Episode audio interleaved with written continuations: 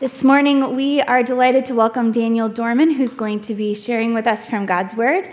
Daniel and Fiona have been part of our Courtright congregation for about a year and a half. And we've had the privilege of being led by them many times in worship, and we're delighted to have Daniel lead us in the Word this morning. So, Daniel, I want to invite you to come up, and I'd love to pray for you. God, we thank you for Daniel and Fiona. We thank you for the gift that they are to our community. We pray that you would fill Daniel with your Holy Spirit and that you would speak your truth through him. We pray that you would open our eyes to see and our ears to hear the word that you would have for us this morning. For we ask this in your name, Jesus. Amen. Well, good morning. You gotta love when the mic works right away. Thanks, tech team. It's a, it's a pleasure for me to be here this morning, uh, just to worship with you all, but also a particular uh, pleasure to look into God's Word with you. When uh, they, they sent out the, the sort of um, teaser, the question that was supposed to, to guide or suggest a topic for the, the summer sermons, uh, of course, you may have heard last week, Alex brought up that it's this, this theme of mentorship or the passing on of wisdom. And one of the questions that they asked the, the potential speakers was what is the wisdom that is to be passed on?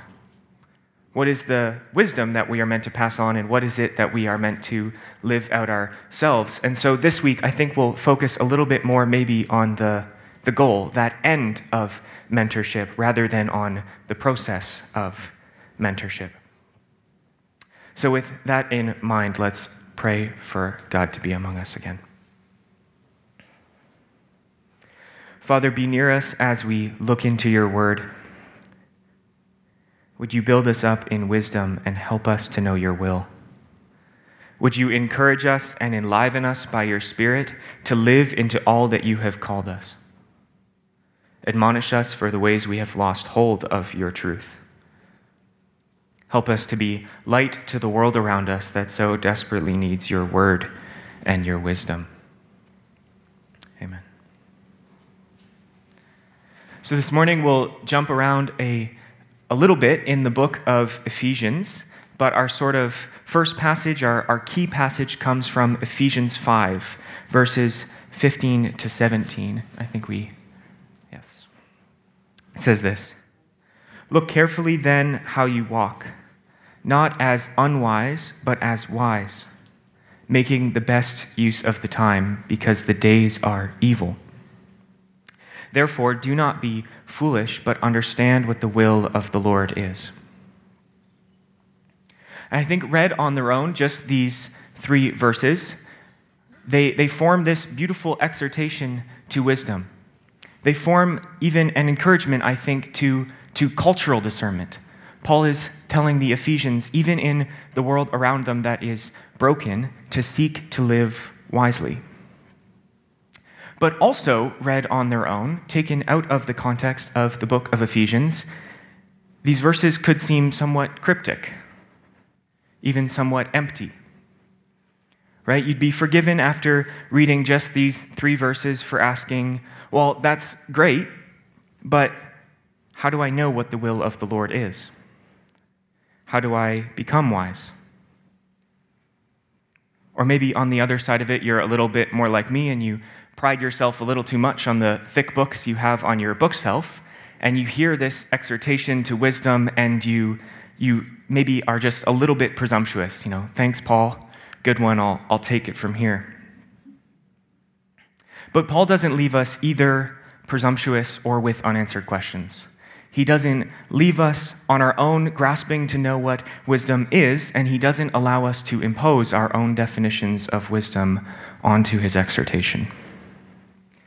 When we read the whole book of Ephesians, we realize that the passage we've just read doesn't stand alone at all, but is more like the climactic recurrence of a theme in a symphony.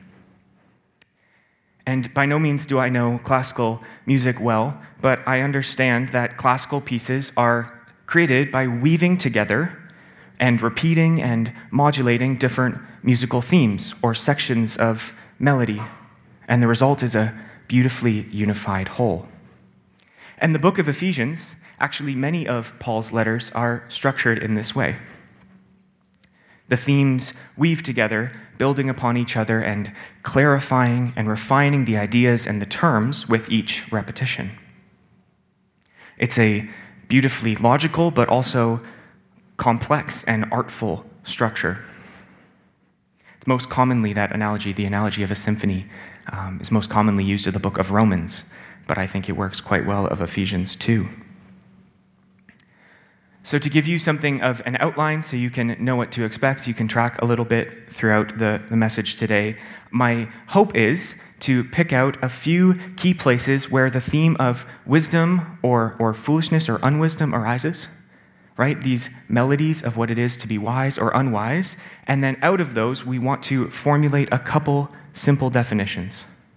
A couple simple definitions to under, help us understand what the will of the Lord is and to help us be wise even in wicked days. So, the first place we're going to jump in is in Ephesians 4. It's quite a few verses, so um, follow along on the screen, or if you have a Bible, that's great too. Ephesians 4, verses 17 to 23. It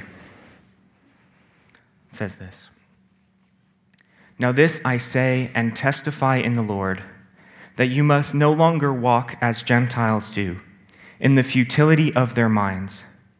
They are darkened in their understanding, alienated from the life of God because of the ignorance that is in them, due to their hardness of heart.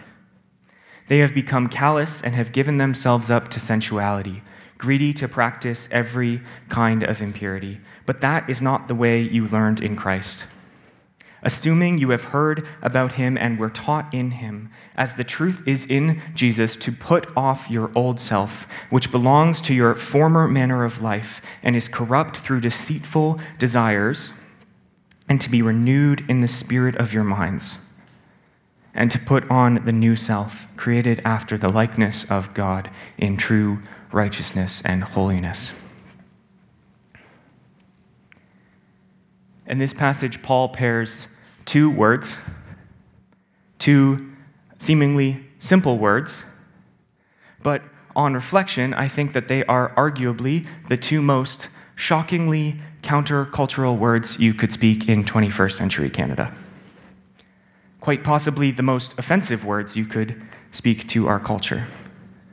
In many ways, they are two words that, that almost cut the legs out of the foundation of our modern culture, our modern secular culture. And you may have picked up on it from my intonation as I read through, but I think that those two words are deceitful desires. Deceitful desires, because I would argue that one of the very central ideas of the modern world is that our desires, our emotions, our hearts, we sometimes say, cannot deceive us. There's these familiar taglines that we hear, right? Trust in your heart. Listen to what's inside of you. Your heart will guide you. They, these lines sound familiar because we hear them all the time. Right? As modern people, when we seek to decide what is true, what is real, what is good, when we seek to decide if something is right or wrong, we look inside of us. We're told to look into our hearts. And by that, I think we often really mean just ask your desires. Writing almost uh, 150 years ago, the Russian author Dostoevsky gave a, a brilliant diagnosis of this modern trend, this modern basis to culture. He puts it in the mouth of this old elder monk named Father Zosima, and Father Zosima says this you have desires, and so satisfy them. Don't be afraid of satisfying them and even multiply your desires. That is the modern doctrine of the world. And so, if that was true in 1870 Russia, it's only exponentially more true of 21st century Canada.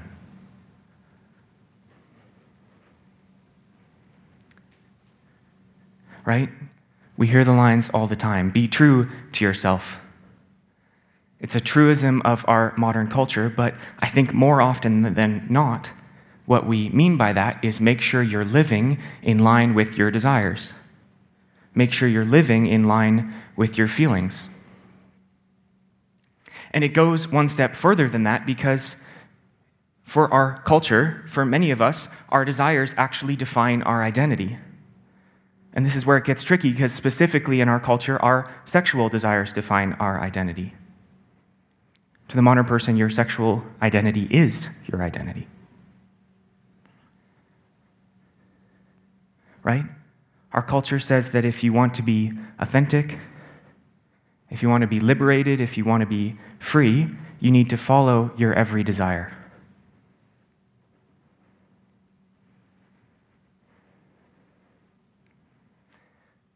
The problem with that is, is this that where secular culture says that your desires should direct you and define you, Scripture says that your desires may deceive you and then destroy you. Where secular culture says that your desires will liberate you, Scripture says that your desires may enslave you. Well, the world around us says that uncritically following your desires will make you feel whole. Scripture says that uncritically trusting your desires will rob you of peace. Our culture says that if you want to be enlightened, follow your desires. Scripture says that if you follow your desires, your mind will be darkened and your heart will be hardened, and you'll be alienated from the life of God, to use Paul's language. Fiona, could I get the tea that I left over there? Thanks. I think when we. Thank you.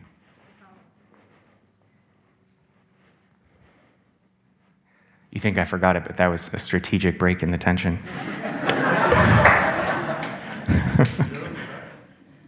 That's not true. I, it was not strategic. I forgot it.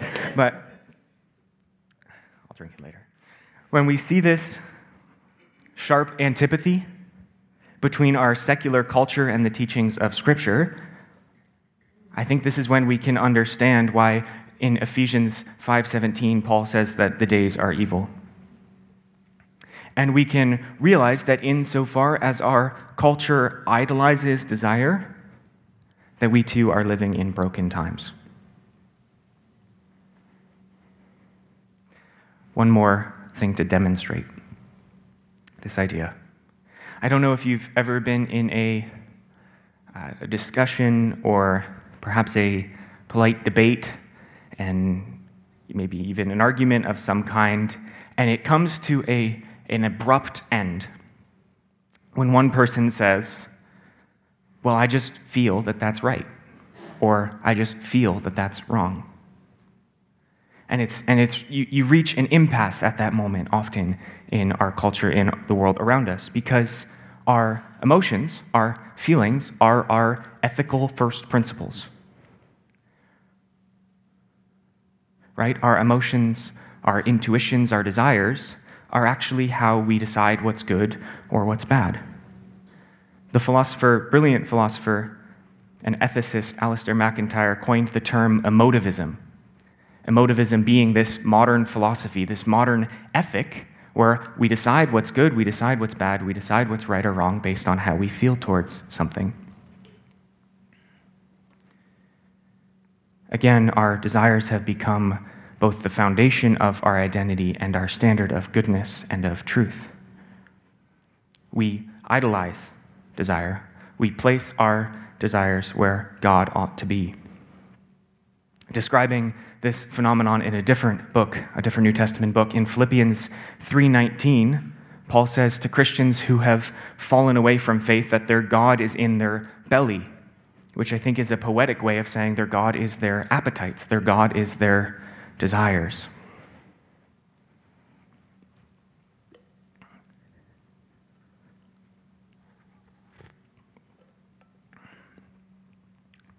I won't go back and, and reread all of the, the, the, the scriptures from Ephesians 4 that I've read, but I would encourage you to do so at some point, maybe in the coming day or in the coming week, and just look out for its logical structure because it's incredibly tightly knit. There's lots of different terms you could sub in, but the approximate structure of, of Ephesians 4, verse 17 to 23 that we read is this it says, Unwisdom comes from hard heartedness. Hard heartedness comes from sensuality. Sensuality comes from deceitful desires.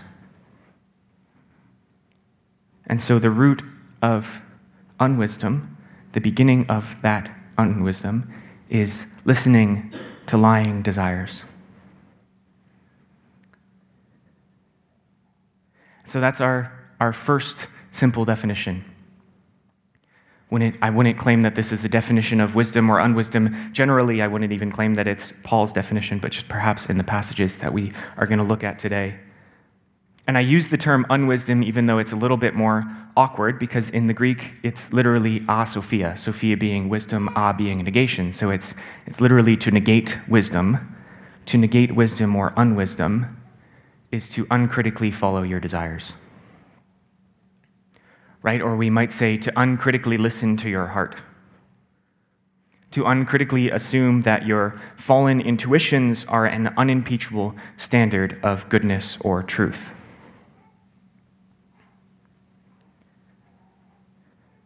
similar to the passage that we already read in Ephesians 2 1. It says this And you were dead in the trespasses and sins in which, in which you once walked, following the course of this world, following the prince of the power of the air, the spirit that is now at work in the sons of disobedience, among who we all once lived in the passions of our flesh carrying out the desires of the body and of the mind.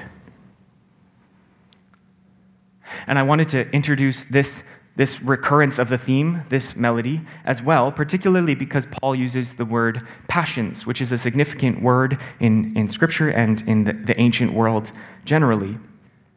If you read any ancient literature, Greek or Roman literature, and you come across someone described as passionate, there's a actually a quite good chance that that person is both acting irrationally and is a danger to themselves or someone around them. This is different than the way we use the term, right? Think Romeo of, of Shakespeare's Romeo and Juliet, so not just Greek, but even into to other literature of a, of a culture much closer to our own. There's a point when one of Romeo's buddies, I forget his name, he says, Madman, Passion, Romeo. Madman, Passion, Romeo.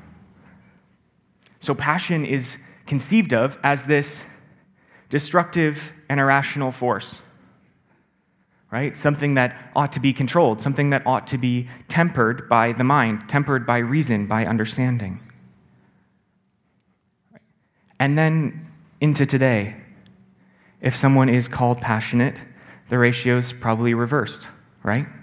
It's almost certainly a compliment, by which we mean something like that they're driven or, or motivated by what's inside of them, and that's by no means a bad thing, by the way. But nonetheless, I think the history of the word is interesting. Passions are deep desires or emotions went from something that needed to be tamed by reason, something associated with the flesh, with our sinful, fallen nature, to something now that is meant to guide our lives and inform our identity, right? Because right now, we're not, we're all supposed to have passions. We're all supposed to be passionate about something, and that passion is supposed to drive us into our careers or our callings, the things that we spend most of our lives doing. If you ask the, uh, the average person, you would say that that's supposed to be informed by your passions. I think in some ways, our, if in our culture, the world around us,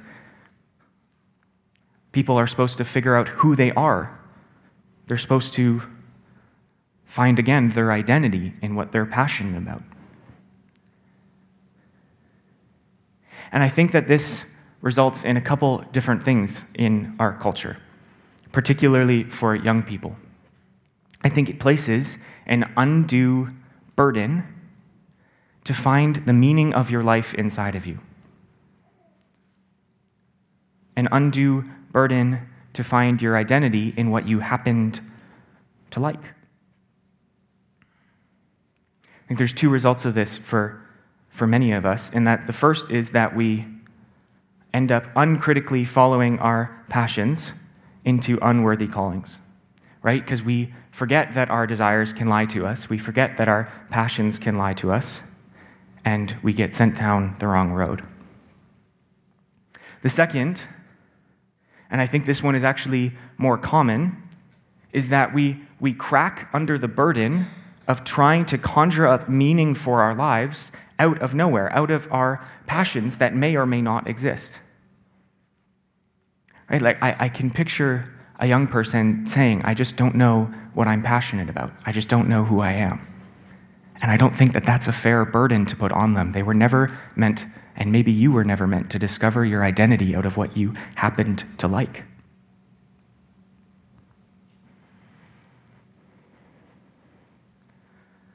because our calling is to be like Christ. And here's where we get to the positive swing of this message.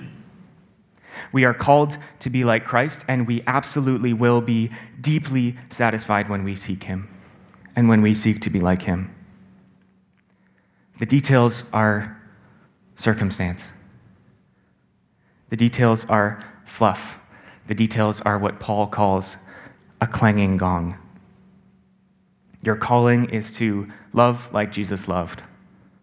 That's the meaning of our lives. And that can be your rightly directed passion.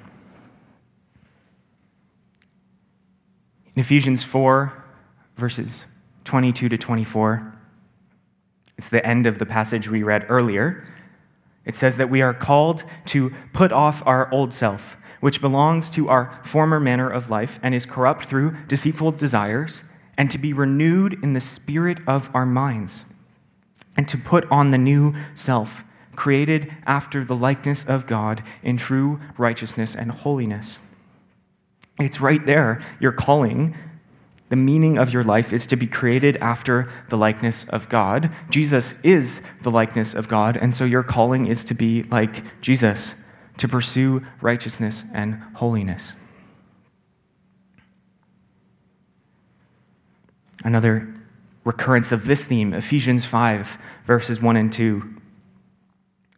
Therefore, be imitators of God as beloved children, and walk in love, as Christ loved us and gave himself up for us, a fragrant offering and sacrifice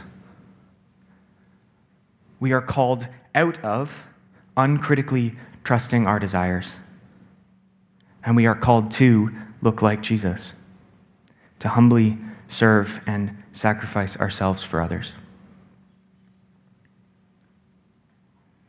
So there's our second definition.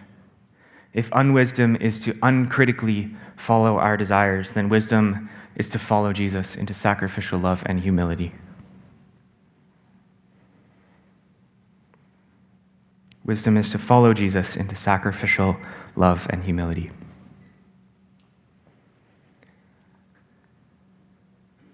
Before we go too much further, I just want to say that for maybe, I don't know how long I've been speaking, but for much of the time I've been speaking, you could probably qualify what I've been doing as railing against desires or emotions, railing against passions, however you'd say it.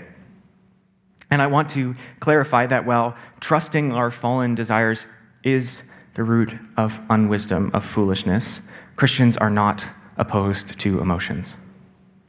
Right? If we were Romans, if we were Stoic philosophers, that's the route we would, we would go. We would go with the wholesale rejection of our feelings. We would say that there is nothing valuable in them. But that isn't what Paul is saying, and that's certainly not what Christians have taught and believed through the centuries. Right? We don't need to ask God to turn off our passions or our desires or our emotions. We need to ask God to redeem our emotions and to redirect them to Himself. To redirect our affections towards their worthy object. As Kristen prayed in the prayer of affection, to not thirst after things, or the prayer of confession, not affection, the prayer of confession, to redirect our thirst towards God, to not seek to be satisfied by that which cannot satisfy. Paul calls us to be renewed in the spirit of our minds. What does that mean? I think that means praying something like this God, I know in my mind that you are worthy of all my affection and all my desire and all my passion. Would you direct, would you redirect the things that I love so I can look like you? So I can serve the world around me and put on the new self. Well, how do we do that? How do we put on the new self? I think Paul gives us two very strong hints. And this is where maybe we get into almost a little bit of the process of mentorship because both of the ways that Paul directs us to put on the new self, to redirect our desires, to redirect our passions, are through community. The first is to speak truth to each other. Ephesians 4:25 says this, Having put away falsehood, let each of you speak the truth with his neighbor, for we are members of one another. It's not shocking, it's not revolutionary. The way that we put on the new self is to be deep in God's word and to share it with each other. Drench yourself and those around you in the truths of Scripture so that when your desires lie to you, because they will, you know the difference between the Word of God and your own fallen intuitions. Drench yourself and those around you in the truths of Scripture so that when your desires lie to you, because they will, you know the difference between the Word of God and your own fallen intuitions or desires. The second one, and I love this one, and we'll do it again before we leave here, is to sing. That's the second way Paul asks us to put on the new self. The second way Paul calls us to become wise. And I admit when I first read through the book of Ephesians in preparation for today, I was somewhat confused. I was like, why, after these profound exhortations to follow Jesus, does Paul keep bringing up singing? It just it didn't feel quite like it made sense. It felt out of place. And then it, it clicked, right? It's why we do the weird sing along thing on a weekly basis, right? Have you ever noticed that, like, it's, it's lovely. I've, I've grown up with it, I've always done it, but have you ever noticed that we're the only place in culture that does weekly sing alongs? It's kind of odd, but it, it, ha- it serves a purpose. There's a reason we persist in it, right? It's because through worship, as we choose to spend time exalting God together, it reforms our desires and the desires of the people around us as well, as we sing corporately, as we sing to each other, not just to God, not exclusively to God.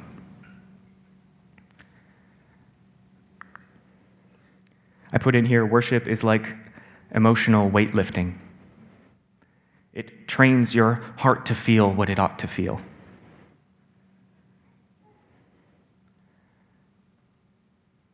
It trains our heart to place our affections on the right thing. It reorders our desires. It helps us recognize the lie of our desires when something is going to undercut Christ in our life. It trains us not to listen to the lies, but it calls us to love and to worship Jesus, who is worthy of all honor and praise. So you heard it here first. We do the weird sing along thing so that we can become wise. That was my attempt at a joke. Feel free to. there you go. Thank you. There's actually a lovely uh, song that we'll finish with, and one of the lines is God, give me passion for your purity. And so we'll get to do that in a moment. Recap simple definitions that I hope you can take with you. Maybe that you'll repeat to a family member in the car on the way home. Uh, unwisdom is to uncritically follow your desires. Wisdom is to follow Jesus into sacrificial love and humility. Let's pray together.